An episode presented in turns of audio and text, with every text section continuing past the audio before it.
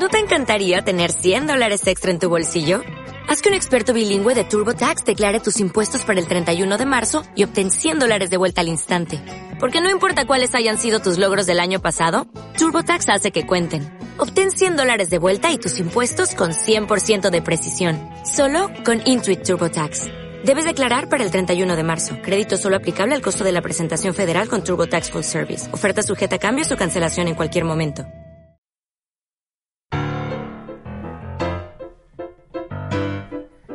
¿Qué tal? Te doy la bienvenida a World Media Podcast en un capítulo más dedicado al mundo de la música. Lo primero, darte las gracias por eh, seguir con World Media. Yo soy José Luis Martín y hace unos días veía como un capítulo grabado con Jaime Ojeda, el capítulo número 122, titulado Ya han pasado 40 años desde que salió el primer CD comercial, pues tenía una cantidad de visitas inmensa, más de mil visitas, 1060 descargas y hombre, tengo que darte las gracias porque eso nos ha posicionado muy bien en World Media y el podcast cada día se escucha más. Así que gracias también por ese detalle de seguir los capítulos y dejar los comentarios como han hecho varios amigos que también nombraré a lo largo del capítulo de hoy. Porque este capítulo va de encuentros y desencuentros, de cómo es posible que dos grandes estrellas del mundo de la música se llevaran tan bien y de un día para otro se llevaran horriblemente mal. Es el caso de Michael Jackson y Paul McCartney. Y Jaime Ojeda lo va a contar en este capítulo y va a detallar los motivos por qué se rompió una relación histórica del mundo de la música con colaboraciones que hubo y que podía haber llegado mucho más lejos. Pero hay veces que las cosas se tuercen y lo que te va a contar te va a encantar.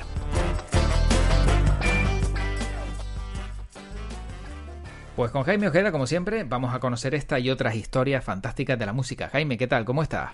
Hola José Luis, pues muy bien, la verdad que, bueno, pues encantado de estar en un episodio más, un capítulo más de, este podcast y yo creo que hoy tenemos una historia, José, mm. muy, muy jugosa que yo pensé que más o menos conocía, pero es que no, no, no, investigando para el podcast y documentándome, esto va mucho más allá y la vamos a contar ¿eh? en unos 20, 20 y pico minutos. Intentaremos no alargarnos mucho más y condensaremos la historia, pero, pero es apasionante. ¿eh? El capítulo de hoy es apasionante, así que lo, lo iremos contando enseguida.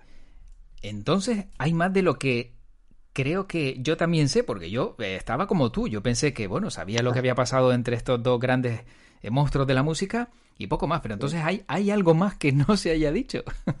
Sí, es que en realidad la historia, la historia tiene más eh, reversos y anversos de los que yo pensaba. Yo mm. pensé que había sido una historia tan directa como un amigo que un poco traiciona a otro así directamente, pero no, no, no. Mm. Que la historia, la historia arranca antes incluso de, lo que vamos a contar, es decir, tiene un preámbulo que ya, que ya también tiene tela mm. y, y después ya el desarrollo y y el final es ya de, traca, ¿no? Entonces, la verdad que, vamos, a mí me ha sorprendido porque eso, cuando te pones a investigar y a documentar en, algo que conoces un poco de, noticias que has leído cortas y de, bueno, la historia que se ha contado siempre y demás, pues piensas que, bueno, que esa es la historia y que no había más, pero no, no, no.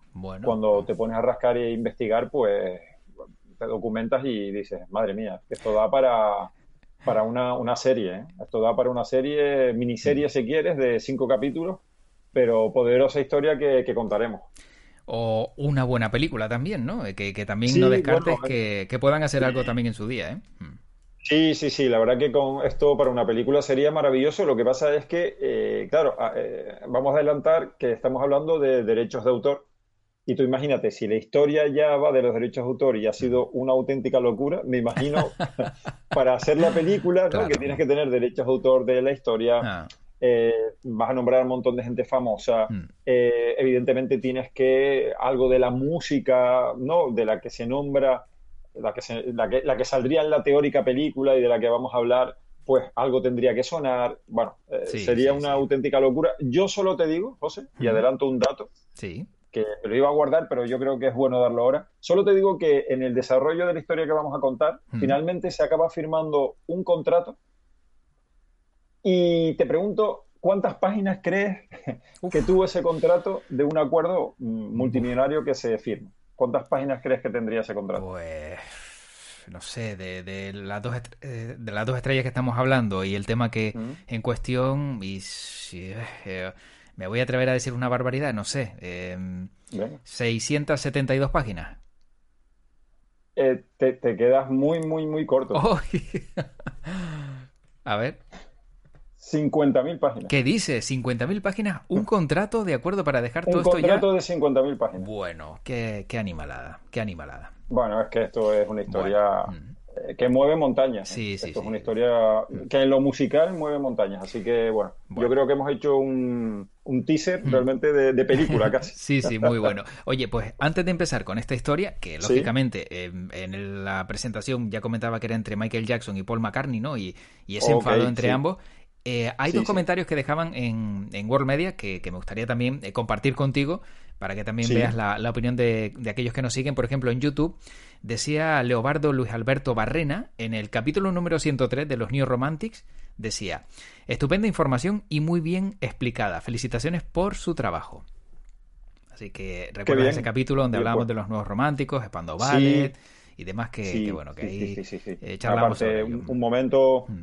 un momento muy importante de la música y muy, muy destacado a nivel de, producciones, de, material musical, de éxitos, de un momento musical, la verdad que increíble que en España no tuvo también su, reflejo, pero sobre todo fue un movimiento del pop británico y agradecemos a, este estimado eh, oyente su, su, comentario. La verdad que, bueno, pues muchísimas gracias y como siempre intentamos explicarlo todo lo mejor posible y con, y con conocimiento que tenemos, ¿no? Y, traer temas, pues eso, que igual eh, pueden quedar un poco en el olvido. Intentamos rescatar la historia de la música e irla contando aquí capítulo a capítulo. Efectivamente. Y luego, por otro lado, en el, en el capítulo en el que ha batido todos los récords, porque elegiste el tema bien y, ya han pasado 40 años desde que salió el primer CD comercial, que hasta el otro día tenía 1060 reproducciones, o sea, una barbaridad, porque nada más salir ya tenía 500, o sea, exageradísimo.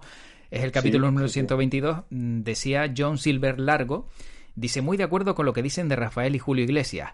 Y no me gustan tampoco, pero son estrellas internacionales. Y quise comparar los 40 millones de discos que vendió Rafael con qué grupo de rock se comparaba en ventas y era con Dire Straits, nada más y nada menos. O sea, que hizo una comparativa incluso de los discos que vendían unos y otros y, fíjate que Rafael, que muchos dicen, más ah, Rafael, pues anda con Rafael claro, mm. claro, claro. Justamente el, mm. estimado oyente ha dado con una de las claves, ¿no? Que, eh, que normalmente, bueno, pues cuando miramos a nuestros artistas, pues, bueno, pues, pues igual los, eh, digamos que mm, hacemos pequeña, ¿no? Su carrera o no lo estimamos tanto como lo que podemos ver fuera, ¿no? Pero bueno, cuando haces, por ejemplo, esa comparación de discos vendidos, que es uno, es uno de los, digamos, de, las varas de medir, ¿no? Del éxito de un, de un artista, no cabe duda. Hmm. Pues claro, eh, ahí está la comparativa, que Rafael ha vendido tanto como Dire Straits. Casi nada. Y, estamos hablando de Dire Straits, que es una de las grandísimas bandas, ¿no? Hmm, y, ahora estoy recordando ese, ese momento del podcast en el que decíamos eso, ¿no? Que Rafael y Julio Iglesias hmm. eh, son grandes estrellas. Hablábamos que, que sus discos además habían sido de los primeros en editarse en CD. Bueno, la verdad que, fue un, capítulo, la verdad que muy, muy entretenido y con información sorprendente. Y la verdad que agradecemos ese dato porque mm, no lo teníamos. Es un dato que viene a corroborar que tenemos grandes artistas que después pueden, eh, digamos, casar más con tus gustos o no. Mm, eso, eh, eso ya cada uno tiene sus gustos y ahí, oye, pues ahí cada uno es libre de, pues a mí Rafael no me gusta y demás. Pero tú ahora a mí me dices de, de que si me apunto a un concierto de, de Rafael, de Julio Iglesias o de Joan Manuel Serrat o de, y voy de cabeza. Y voy de cabeza. Comparto contigo esa opinión, aunque no haya sido ni, ni mi artista favorito, ni, ni le haya seguido tanto, pero son estrellas que hay que, que hay que ver alguna vez en directo. Y sin duda comparto contigo también esa opinión, está claro. Sí, sí, y además que sabes que siempre te van a dar una, una calidad y que tienen un halo de, de artista que, lo han tenido, como podía tener, por ejemplo, Rocío Jurado. Sí, exacto. O, Lola Flores. Sí. O Camarón. Eh, es que son estrellas mm, realmente eh, mundiales. Efectivamente. Son estrellas mundiales, ¿no? O Paco de Lucía, que yo creo que Paco de Lucía ha sido el, mayor de los genios que ha dado, que ha dado la música española, ¿no? Eh, y no lo digo yo, lo dicen los grandes del jazz, por ejemplo, que Chick Corea o Aldi Meola, Hmm. Todos los, digamos, el, el, cielo musical del jazz, pues tenían a Paco de Lucía en, los altares y él no se lo creía. Es que a él, a él lo invitaban a grabar discos o conciertos y él decía, pero ¿por qué me invitan? Mm. ¿Pero quién soy yo, que, ¿no? Que, no soy tan bueno, que no soy tan bueno. Claro, si soy alguien de, de, Cádiz que, mm. que, toca la guitarra y tal, y él no era consciente de que, claro. de que ha cambiado la música y de que ha sido un genio. Bueno, Entonces lo que pues- pasa es que bueno, a veces lo tenemos en casa y no nos damos cuenta, ¿no? Exactamente. Bueno, pues hasta aquí los comentarios de estos seguidores que, han dejado también su granito de arena. Aquel que quiera puede hacerlo, no solo por Evox, sino en YouTube, en cualquier plataforma, que siempre llega ese mensajito de han comentado este podcast y, nosotros encantados de leerlo y, también darlo a conocer por aquí. O sea que. Sí, sí, encantados, la verdad, de, escuchar comentarios, de leer comentarios y de conocer la opinión de, de, los oyentes que, son fieles y que nos van escuchando capítulo a capítulo y que nos alegra que, le gustan los temas que, elegimos y que, y que encima comenten, la verdad que estupendo. Exacto. Bueno, Jaime, pues, ¿qué pasó entre Michael Jackson y Paul McCartney para que terminara la historia con un contrato de 50.000 folios? ¿Verdad? La verdad que sí, la verdad que es una historia increíble y es una historia que, bueno, que, que, se sucedió de, de, una forma, la verdad que pues, bastante anecdótica y que hay que recordar que, bueno, que Michael Jackson cuando edita su disco Thriller, mm. pues sorprende a todo el planeta editando como primer single una canción en la que tiene como compañero de dúo nada más y nada menos que a Paul McCartney. O sea, yo recuerdo cuando ese disco fue estrenado, cuando ese single fue lanzado, y a mí la canción me, me encantó. Sí. Y claro, reunir a Michael Jackson y Paul McCartney en una, en una canción, bueno, pues es como eh, lo, más que se podía hacer en, aquella época cuando con el, con el mercado musical, ¿no? Y, bueno, y, la cosa fue muy bien. El disco thriller, pues, no hay, vamos, es que yo creo que no hay ni que eh, nombrar nada del disco thriller, todos conocemos lo que significa thriller para, para la historia de la música, y, y se forjó una bonita relación. Y después Paul McCartney, e invitó a Michael Jackson y él aceptó encantado para grabar, eh, para que colaborara con Paul McCartney en un par de canciones de su disco Pipes of Peace, que desde aquí, por cierto, recomiendo porque para mí es uno de, los, de mis discos favoritos de Paul McCartney. Y las dos canciones en las que colabora Michael Jackson, pues son maravillosas. La más conocida, 666, que fue el primer single de ese disco y que fue grabado en, en una finca de, de Paul McCartney, el videoclip. Y, después eh, la otra canción en la que participa en ese disco se llama The Man, que para mí incluso es una canción mejor que la de 666, que ya es decir. Sí. Y esa canción The Man, el, dueto se sabe. O sea, yo creo que no, no, no, no, se puede hacer una canción mejor. Es que realmente es increíble, ¿no? Y lo que pasa es que, bueno, una vez hecha esa introducción, pues tenemos que darle a la máquina del tiempo, José, la programamos y nos vamos hasta el 19 de noviembre de 1981 justo después de haber grabado con Michael Jackson, eh, Paul McCartney eh, se hace acompañar por unos abogados del buffet de Lee Eastman, que era el padre de, en aquellos momentos, eh, la esposa de Paul McCartney, de Linda McCartney. Mm. Y con estos abogados de este buffet se presenta ante un señor, un británico, que se llama Sir Louis Gray, que era un multimillonario británico. ¿Y por qué Paul McCartney se reúne con este señor? Bueno, pues porque le pide, casi rogándoselo, que le venda el catálogo de Northern Songs. Eh, Northern Songs eh, era la empresa, una, editorial, que entre otros derechos tenía, la, tenía 251 canciones de los Beatles, es decir, todas las canciones de los Beatles, excepto las últimas que habían grabado eh, George Harrison y Ringo Starr. Pero ¿qué pasa? Lew Gray le dice que no, le dice que no a Paul McCartney porque si lo quiere comprar, tiene que comprar toda la editorial, que en realidad pertenece al grupo ATV Music, eh, que es la dueña de Northern Songs, y eh, le pide 40 millones de dólares por el paquete completo. De la época, claro. Si ya ahora, del año 81. Claro, si ahora nos parece desmesurado, en el año 81 no quiero ni pensar eh, qué supondría esa cantidad, claro. Bueno, eso suponía, José, unos cuantos miles de millones de dólares. Claro.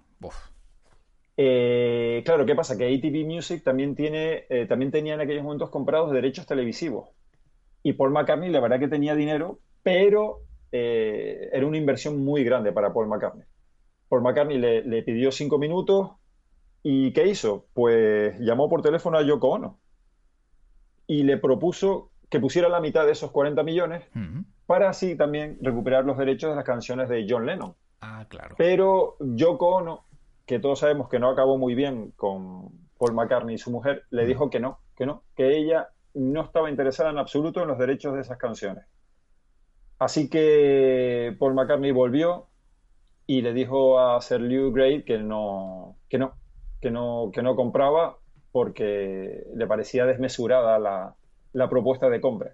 Lo que sí hizo es que volvió a llamar a Yoko Ono y le dijo, oye, Yoko, eh, vale, no compramos, pero vamos a ponerle una querella a ATV Music por utilización irregular de las canciones de los Beatles.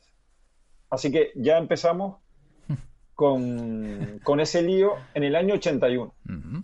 Bueno, una vez establecido esto, tenemos que darle un poquito más atrás a la máquina del tiempo, bueno, un poquito, un mucho, y nos vamos al año 63, concretamente en febrero de 1963, cuando el manager de los Beatles, Brian Epstein, eh, a decir de todas las investigaciones que he hecho, un manager bastante torpe en asuntos financieros, pues este hombre accede a la petición de un viejo músico retirado que era muy espabilado porque él conocía bien el talento.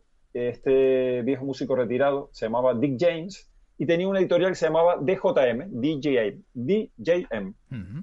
y, bueno, pues Brian Epstein eh, estaba buscando como loco una editora para el segundo single de los Beatles, que era la canción Please, Please Me. Y entonces Dick James lo que hizo fue, muy espabilado, abrir una editorial, la famosa Northern Songs, que luego compraría ATV, y va y le dice a Brian Epstein que no se preocupe, que ya tiene editora pero que eh, a partir de esa segunda canción que iban a sacar los Beatles, Please Please Me, todos los derechos de, las canciones de los Beatles serían de Northern Songs. Que todas serían administradas mm. por, eh, y por ese sello discográfico, el DJM. Bueno, pues Brian Epstein accede. Y claro, los chicos de Liverpool, que lo que querían era sacar discos porque estaban componiendo mm. como si no hubiese un mañana, mm y ellos querían sacar las canciones, ellos querían que se editaran. Pero tú fíjate, en la actualidad tengo que decir que las editoriales musicales no se quedan, no llegan ni al 10% de los derechos de autor de las canciones. Y en aquella época, Brian Epstein firma con que este señor Dick James y su editorial de JM se quede con el 55%. Joder, macho. O sea, imagínate, el 55 va para él y el 45 Hmm. Se lo quedan los Beatles. ¿Qué negocio? Hmm. Imagínate, eso es lo que se firma en 1963. Luego este hombre pues vio como, claro, como los Beatles empezaban a sacar canciones, a ser número uno, y este hombre forrándose hasta que ya decidió retirarse y los derechos los compra pues el, este señor que comentamos al comienzo, el Sir Lewis Gray, hmm. y su ATV Music se queda con el catálogo de Northern Songs que tiene todos los derechos de los Beatles y además con ese porcentaje, que es un porcentaje de loco. Así que ya tenemos un poco la base de la historia. ¿eh? Ya tenemos quién tiene los derechos de los Beatles, por qué Paul McCartney intentó comprárselo a este señor. Y ahora tenemos que darle hacia adelante a la máquina del tiempo.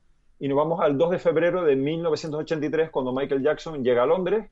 El propio Paul McCartney lo recoge en el aeropuerto y se lo lleva a su granja de Sussex. Allí es donde iban a rodar el videoclip de 666 tras el éxito que nombramos de Grace Mind grabado para el álbum de Michael Jackson Thriller. Bueno, pues fue Linda McCartney quien contó la apasionante conversación entre Paul y Paul McCartney y Michael Jackson en la cocina de la granja. Mm. Una conversación histórica, José Luis, porque Linda comenta que en la noche del martes 8 de febrero del 83 sí. Eh, bueno, pues estaban hablando de dinero, estaban hablando de, cómo manejar la fortuna que ambos ya tenían, ¿no? Y por visto Paul McCartney es muy celoso de su fortuna y le gustó, le gustó hablar de ese tema. Y entonces le dijo a Michael Jackson que por su experiencia, oye Michael, el gran negocio aquí está en comprar los derechos editoriales de las canciones de los grandes artistas. Si es que a, a, nosotros nos las han comprado y este hombre está ganando un dineral a nuestra costa. Entonces Michael Jackson como que se queda como con la copla Y Paul McCartney, pues por ejemplo, le saca el catálogo de, su editorial, que se llama MPL. Y claro, Jackson, Michael Jackson, que no sabía nada de esto, Michael Jackson se, dedicaba a grabar, a componer, el Quincy Jones le producía y demás, pero él no estaba metido en este asunto. Y, y de repente Paul McCartney le enseña el catálogo de MPL, su editorial, y ve que tiene los derechos de las canciones de Buddy Holly, de Carl Perkins, de Old Johnson. Es decir, que, tiene Old Johnson, hay que recordar que es el, cantante que cantó en la primera película hablada del cine. Mm, sí. Esos derechos los tiene Paul McCartney, el cantante, el cantor de jazz. Esa famosa película, bueno, pues la tiene, tiene los derechos Paul McCartney. Y, bueno, pues la verdad que Michael Jackson se queda eh, estupefacto, ¿no?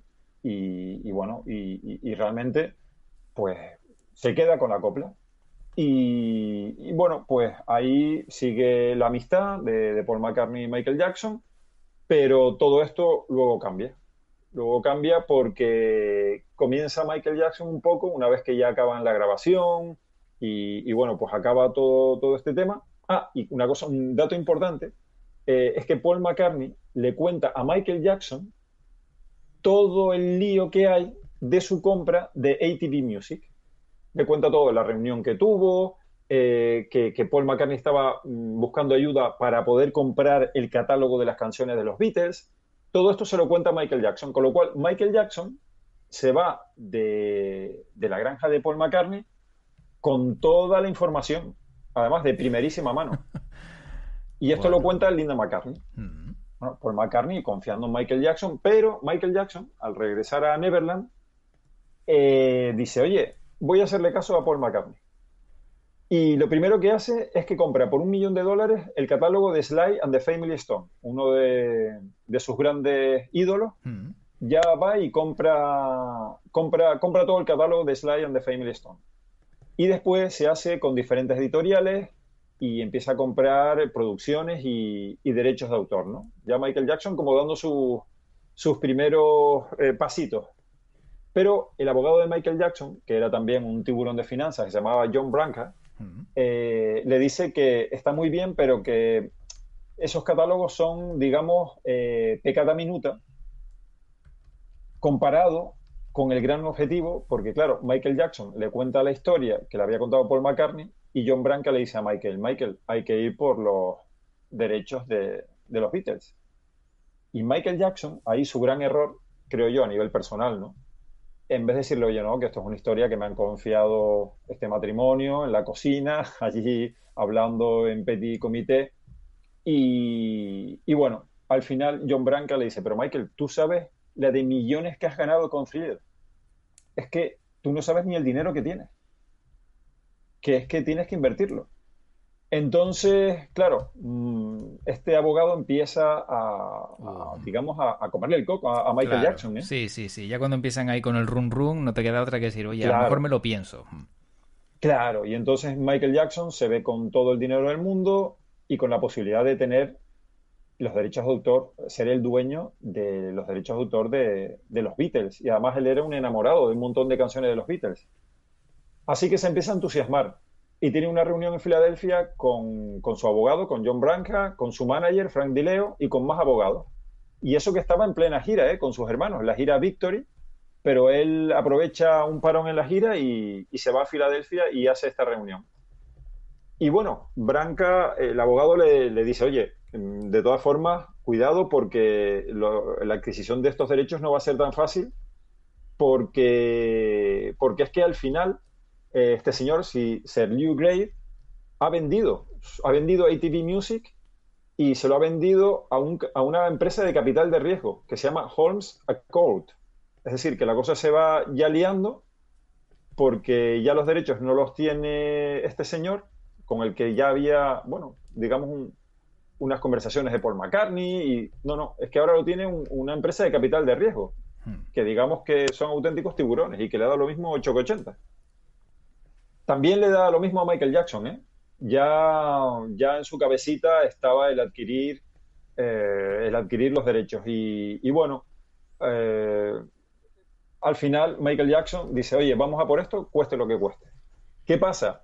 Que que el abogado también le dice a Michael Jackson, oye, mira, de cara a la prensa, nosotros vamos a decir que esta operación de compra del catálogo de los Beatles en realidad es un gesto de amistad tuyo hacia Paul McCartney para eh, recuperar los derechos de autor de su grupo, de los Beatles.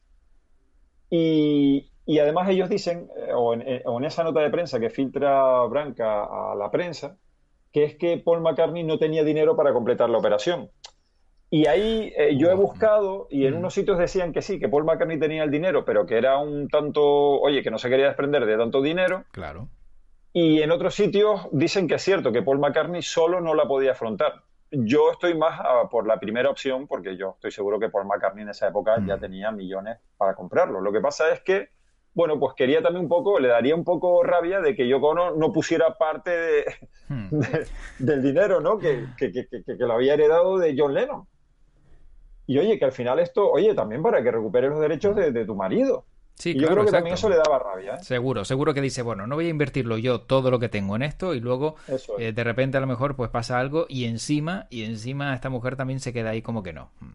Claro, y que él además no confiaba mucho en Yoko Ono porque también he leído que, dice, oye, ¿y si luego Yoko Ono me los pide a mí y me lleva a juicio y gana y me quita los derechos de las canciones que, hice con John Lennon o las que hizo él en solitario y esto se me lía no, no, no. Paul McCartney quería que Yoko Ono participara, pero Yoko Ono, oye, que se lavó las manos y que nada, ¿eh? Mm. Que no, que no, que no le interesaba. Bueno, de todas formas, el abogado John Branca, que, bueno, pues la verdad que Michael Jackson, pues, buscó un tiburón que, que en, lo, en lo monetario era, pues, una estrella, pero en lo personal, pues, bueno. Pero bueno, todos sabemos un poco la mentalidad de aquella época, eh, todo, todo lo que se mueve y el mercado norteamericano como es. ¿no? Bueno, John Branca, el abogado, es cauto con la adquisición. Y es que primero, fíjate tú, gasta a fondo perdido más de un millón de dólares de la época para certificar que lo que va a comprar Michael Jackson era realmente la editorial de las canciones de los Beatles. Que además iba a incluir eh, los derechos de autor de Moody Blues, de los Kings, de Petula Clark y hasta de Donovan un amigo de Paul McCartney que había intervenido en la letra de Yellow Submarine. O sea, que tú imagínate esta operación, todo lo que incluye, porque Moody Blues no es muy conocido en España, pero es un grupo pues de altísimo nivel de los 60 y 70 en, en Estados Unidos, o de Kings, que es un grupo clásico, o Petula Clark, que es una súper cantante. Entonces estamos hablando de una operación increíble. Finalmente, el 20 de noviembre de 1984, justo un año después de su conversación con Paul McCartney, el abogado John Branza manda, manda por Telex una oferta a, este capital de riesgo que es Holmes Court. Y Michael Jackson ofrece una barbaridad, tanto como 46 millones de dólares de aquella época. Estamos hablando de miles de millones de dólares a día de hoy. Hmm. Pero los buitres de Holmes Court dijeron que no dijeron que sí a la primera, dijeron que no, que no. Y entonces, ¿qué pasa? Que una vez que se produce, se envía este telex, ahí se filtra la noticia. Mm. Y es cuando Paul McCartney se entera de que el abogado de Michael Jackson, y uno más uno son dos, estaba intentando comprar los derechos a, esta, a este capital de riesgo, a esta empresa Holmes Accord, los derechos de los Beatles. Con lo cual, Paul McCartney, imagínate, ¿no? Pues. Sí, contento, no estaba, claro. No, no, no. Se enfadó muchísimo. Se enfadó muchísimo. Además, estaba muy reciente la conversación, un año en la cocina. Hmm. Y, después Paul McCartney reconoció que no disponía de esos 46 millones de dólares. Entonces, bueno, esta empresa, Holmes Co., le dice que no a Michael Jackson y lo que hace es que le ofrece el catálogo de los Beatles a una poderosa compañía de Broadway que se llama The Entertainment. Incluso se la quisieron vender, fíjate tú, a Richard Branson de Virgin Records. Así que tela marinera. Hmm. Incluso llamaron a Yoko Ono para, ver si ella lo quería comprar a título individual. Es decir, lo que estaban haciendo en realidad era que Michael Jackson y su abogado se enteraran de que había más gente que podía pujar, que él no era el único. Claro. Y entonces eh, esta empresa, Holmes Code, retuvo el catálogo de los Beatles 11 meses y estuvo mareando la perdiz por absolutamente todos los sitios, todos los sitios el abogado de Michael Jackson no se queda parado y manda abogados a la oficina de copyrights en Washington para certificar la legalidad de las 4.000 canciones de ATV Music. Y otro grupo de abogados van a Londres, a las propias oficinas de ATV Music, que todavía existían, para verificar los copyrights de todas estas canciones las 4.000 que tiene ATV Music. Así que tú imagínate, claro, empieza a sumar páginas ya del, contrato, José Luis. Hmm. Sí, sí, sí, claro, ya va por eso, Tú imagínate, todo esto ya queda recogido en contrato. Claro. Y todavía ni han firmado. Ni han Tremendo. firmado. Hmm, impresionante. ¿eh? bueno, pues, pues, por si la historia no es poco, para darle un poco más de, de emoción, en el mes de junio de 1985 pues llega a oídos del abogado de Michael Jackson, Branca, y al propio Michael Jackson, que hay una oferta de entertainment por 50 millones de dólares. Es decir, los 46 que ofrecía Michael Jackson ahora se convierten en 50. Y al final, bueno, pues hay un tira y afloja, pero ¿qué pasa? La suerte que tiene Michael Jackson es que Michael Jackson da los en esta ocasión ya 48 millones de dólares, tuvo que subir de 46 a 48 en efectivo. Dinero en efectivo. qué barbaridad. Y esta gente de Broadway Entertainment era compleja porque intermediaban unos eh, préstamos de varios bancos. Y claro, Michael Jackson le daba los 48 millones de dólares, como se suele decir, a tocateja. Entonces esta gente de Holmes Cole dice, oye, no, cogemos los 48 millones de dólares y nos dejamos de líos con bancos, con préstamos, con historias. Nosotros cogemos esto, bueno, pues finalmente en el 17 de agosto de 1985 se firma ese contrato de 50.000 páginas. Y sale a la luz, y eso fue en su época, José Luis, en el mundo de la música fue un, boom, fue una sensación mundial. Eh, Paul McCartney, mm, su mujer dice que cayó en depresión eh, por muchas cosas, mm. pero sobre todo por la traición de, Michael Jackson, que lo consideraba uno de sus mejores amigos. Claro, es que lo no había vuelto a ver desde. No, y lo llevas a casa y dices, oye, pues mira, eh, y todo esto al final, ¿qué? Claro, tú imagínate, ¿no? Mm. Tú imagínate, es que es tremendo, es tremendo, es tremendo. Eh, bueno, después Michael Jackson, pues claro, tiene que dar eh, entrevistas a la prensa. Eh, bueno, y, la verdad que, todo se complicó porque era como ponerle sal a la herida, ¿no? Mm. Después Michael Jackson, pues empieza a decir cuáles son sus canciones favoritas de los Beatles. Claro, todo esto, la verdad que era tremendo, ¿no? Era tremendo todo, todo lo que sucedió y, y la verdad que Paul McCartney, pues tildó esto como una alta traición y una operación de, alguien que, bueno, que le había decepcionado muchísimo. Así que hay una frase de Paul McCartney que dice que, oye, crees que alguien es tu amigo y de repente llega y te roba la misma alfombra en la que te sentabas con él. La verdad que, que tremendo, la verdad que tremendo. Pero claro, ¿qué pasa? Que empieza el enfrentamiento entre ambos por la utilización de las canciones de los Beatles. Y es que el abogado de Michael Jackson le dice, oye, que ahora tenemos que recuperar estos 48 millones de dólares. Entonces Michael Jackson, por ejemplo, eh, le cede el uso. Claro, es que ahora ellos son los dueños de las canciones de los Beatles. Tú imagínate, José Luis. que, es que tienes, tienes en tus manos un activo. ¿Y qué pasa? Que Nike le paga nada más y nada menos que 5 millones de dólares para utilizar la canción Revolution, que era una canción de John Lennon, eh, para uno de sus comerciales. Es decir, que Michael Jackson empieza ya a rentabilizar esa, e, e, e, esa inversión, ¿no? Y Paul McCartney, bueno, pues lo que hace es que a cada, a cada canción que se utiliza en comerciales lleva a juicio a Michael Jackson. Entonces tú imagínate, esto es una cantidad de juicio ¿eh? que, es larguísima. Esto es, eso, esto es tremendo. Y, bueno, ya para ir ya en la recta final de esta historia, que es como tú dices, un culebrón, que como puedes ver, como decíamos al comienzo de, este capítulo, esto era algo más de lo que, de lo que nos temíamos. Sí. Pues eh, Paul McCartney lleva a juicio a Michael Jackson porque antes le, trató de decir que por favor no cobrara el 55% de los derechos de los Beatles, porque a todas estas hay que recordar que eh, los Beatles, en este caso Paul McCartney, y, en aquella época también estaban vivos pues eh, Ringo Starr y, George Harrison, pues eh, ellos se llevaban el 45% de todo lo mm. que generaran las canciones de los Beatles.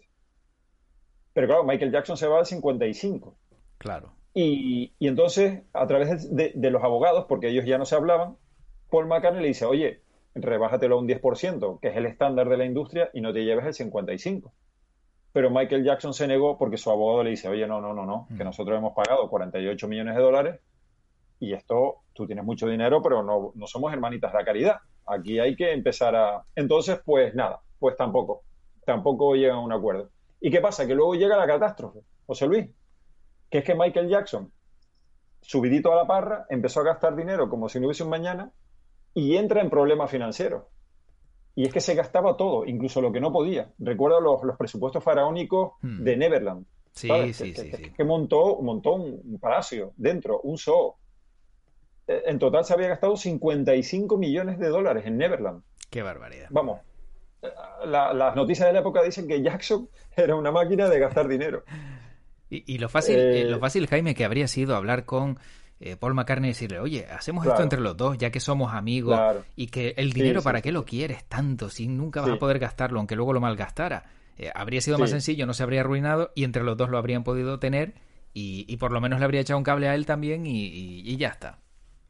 Una locura, una, locura, locura porque Michael Jackson empieza a gastar dinero, a gastar dinero. Mira, por ejemplo, 20 millones en, el acuerdo que tuvo que pagar a los padres del niño en un acuerdo extrajudicial. Se gastó 30 millones de dólares en la promoción del álbum Doble History, con aquellas, no sé si te acuerdas, aquellas nueve estatuas gigantescas que hizo para promocionar, que aparecían en diferentes ciudades del mundo. Hmm. Bueno, una, una locura. Y entonces, ah, ¿qué pasa? Aquí ya es el la vuelta de las vueltas y es que Michael Jackson vende su catálogo, porque claro, debido al estado de sus cuentas, el 7 de noviembre de 1995, 10 años después de haber comprado el catálogo, Michael Jackson no tuvo más remedio que venderle este catálogo a Sony Corporation, que era su propia compañía discográfica, que se lo compra por 95 millones de dólares. Es decir, obtuvo casi 50 millones de plusvalía. Esto es una locura, José Impresionante es, muy loco, es muy loco. Bueno, tras la muerte de Michael Jackson, Paul, McCartney sí que fue elegante y quiso ser respetuoso con su memoria. Eh, sobre todo porque después, eh, yo creo que Paul McCartney lo sabía por medio de los abogados, Michael Jackson dejó en su testamento dicho que las versiones de los Beatles volverían a ser de los propios Beatles. Pero eso, de momento, no ha sido contrastado. Eh, parece que Michael Jackson lo dejó en su testamento, pero a ver cómo se iba a hacer si se lo había vendido ya Sony.